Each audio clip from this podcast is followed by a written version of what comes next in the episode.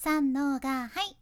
声を仕事にしています。現役フリーアナウンサーの幸あれ子です。話し下手からフリーアナウンサーになれた幸あれ子があなたの声を生かす話し方のヒントをお届けします。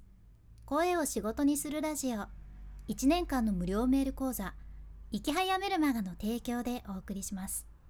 今日は2022年海外マーケティングトレンドトップ5というテーマでお伝えいたします。海外トレンドですね。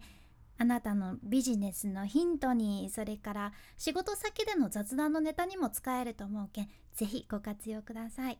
今回はね YouTube もやられている33.3万人チャンネル登録者がねおらっしゃるおらっしゃるっていうかな いらっしゃる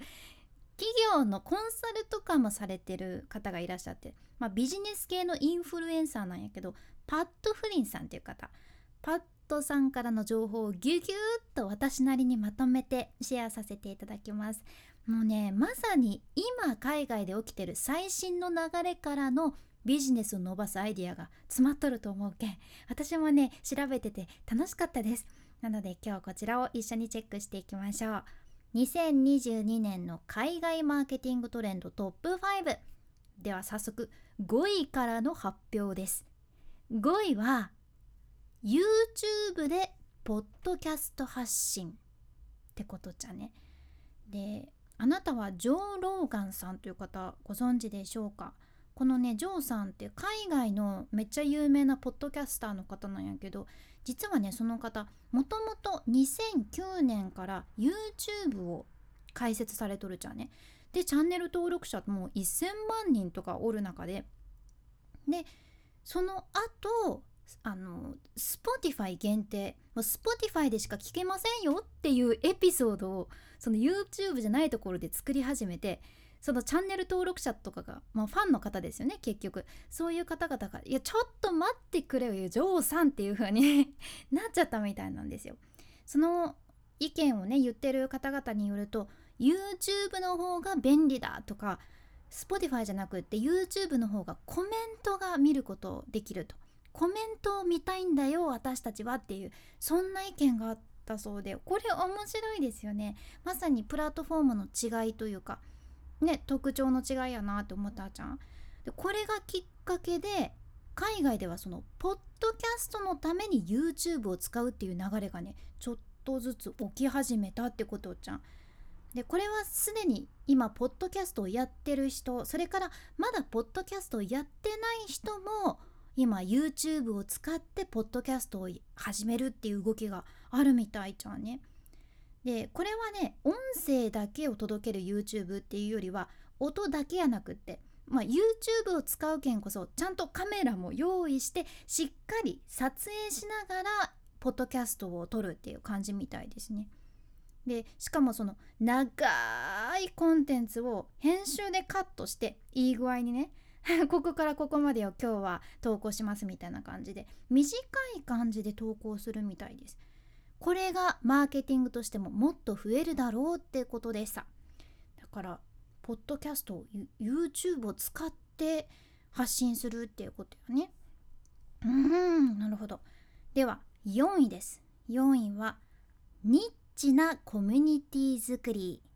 この、まあ、ニッチなコミュニティ作りっていうのは前からある流れなんやけど例えば Facebook グループとかそうやんね。ヘルシー系のコミュニティとかインディアンフード大好きコミュニティとか まちょっとこうニッチなコミュニティを作りやすいところが Facebook にあるわけです。でもそういうのはあるけどみんなねなんとなくその Facebook とか LinkedIn とかそういう大きな企業にコントロールされとるプラットフォームに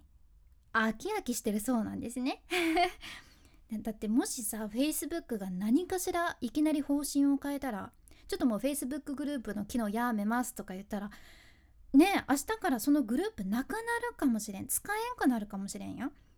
てことで今どんなことが起きてるのかっていうと海外では自分たちでコントロールできるようなプラットフォームでプライベートなニッチなコミュニティ作りこれが始まってるわけなんです。で例えばねこれが私も知らんやったけど SPI プロって言って起業家のためのコミュニティ作りに最適なサービスサイトがあるっちゃけどね、まあ、これ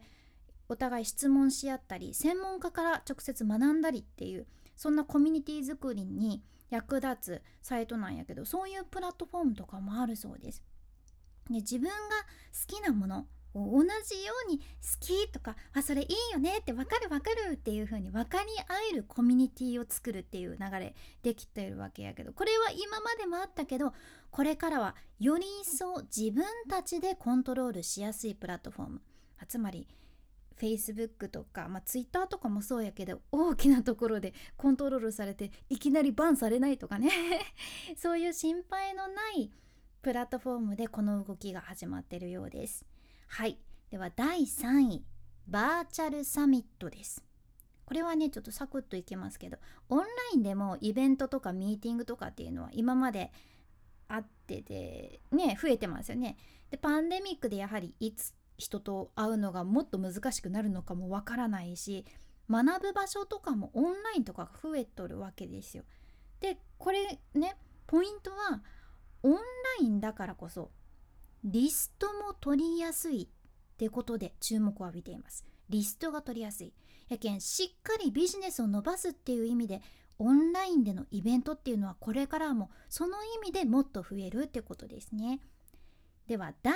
2位の発表。2位は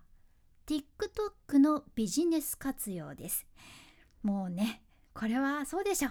今は TikTok も踊るだけのプラットフォームやないけんね。海外でも TikTok にもどんどんビジネス参入が行われてるわけです。その理由としてはやはりアルゴリズムにあってとにかく TikTok は新規のユーザーにリーチしやすいしもうね何かうまくいってバズったら何百人に再生してもらえる世界ですよ。でも昔みたいに TikTok のユーザーも10代ばかりじゃないっていうことでだからビジネスこれは注目されてます。ショートムービーの時代やけん。まあこれは間違いないですね。では栄えある第1位の発表です。じゃかじゃかじゃかじゃかじゃかじゃかじゃかじゃーんテキストメッセージマーケティングですね。テキストメッセージこれが大事になってきます。まあ、いわゆる DM とかもそうですけどメールですね。これってさ、まあ、なんか企業とかからあなたもメルマガとか来たりするかいな。メルマガもそうやけどメール来たりせん？私とかもクーポンとかセールスのお知らせとか来るんやけどそのクーポンとかセールスのお知らせとかもううんざりなんだよって思ってる人が多いということでここからどうなるかっていうとねこれからはもっとパーソナライズされたものでもっとお客さんと交流するために使うテキストメッセージ。これが増えてくるそうです。だから自分たちのセールスを伸ばすためにっていう目的はもちろん一緒かもしれんけどなんかもうこれ買ってねいやこれめっちゃ3割引きシール貼ってますよ とかそういうねメッセージやなくってちゃんとお客さんとコンタクトを取る。仲良くなるためのツールみたいな感じかな。これは割と顧客目線な感じのマーケティングですよね。このテキストメッセージっていうのがこれからもっとマーケティングに使われるっていうことでした。まあ、今回の内容をサクッとおさらいすると2022年海外マーケティングトレンドトップ55位が YouTube でポッドキャスト発信4位がニッチなコミュニティ作り3位がバーチャルサミットで2位が TikTok のビジネス活用そして1位がテキストメッセージマーケティングってことでした是非参考にされてみてください。さて自分のビジネスを伸ばすために池早さんの無料メルマガこちらも是非読んでみてください。2日に1回届くメールで、まあ、これからの時代に必須なめっちゃ必要な自分で稼ぐためのノウハウっていうのがサクッと学べちゃいます。で無料やけん本当にずっとお金もかからんしやめたい時もサクッとやめられるけんまだ読んでない人是非今日お試しで 読んでみてくださいね。無料メルマガのリンクは画面スクロールして出てくる概要欄エピソードメモに入れています。君に幸あれ。ではまた。博多弁の幸あれ子でした。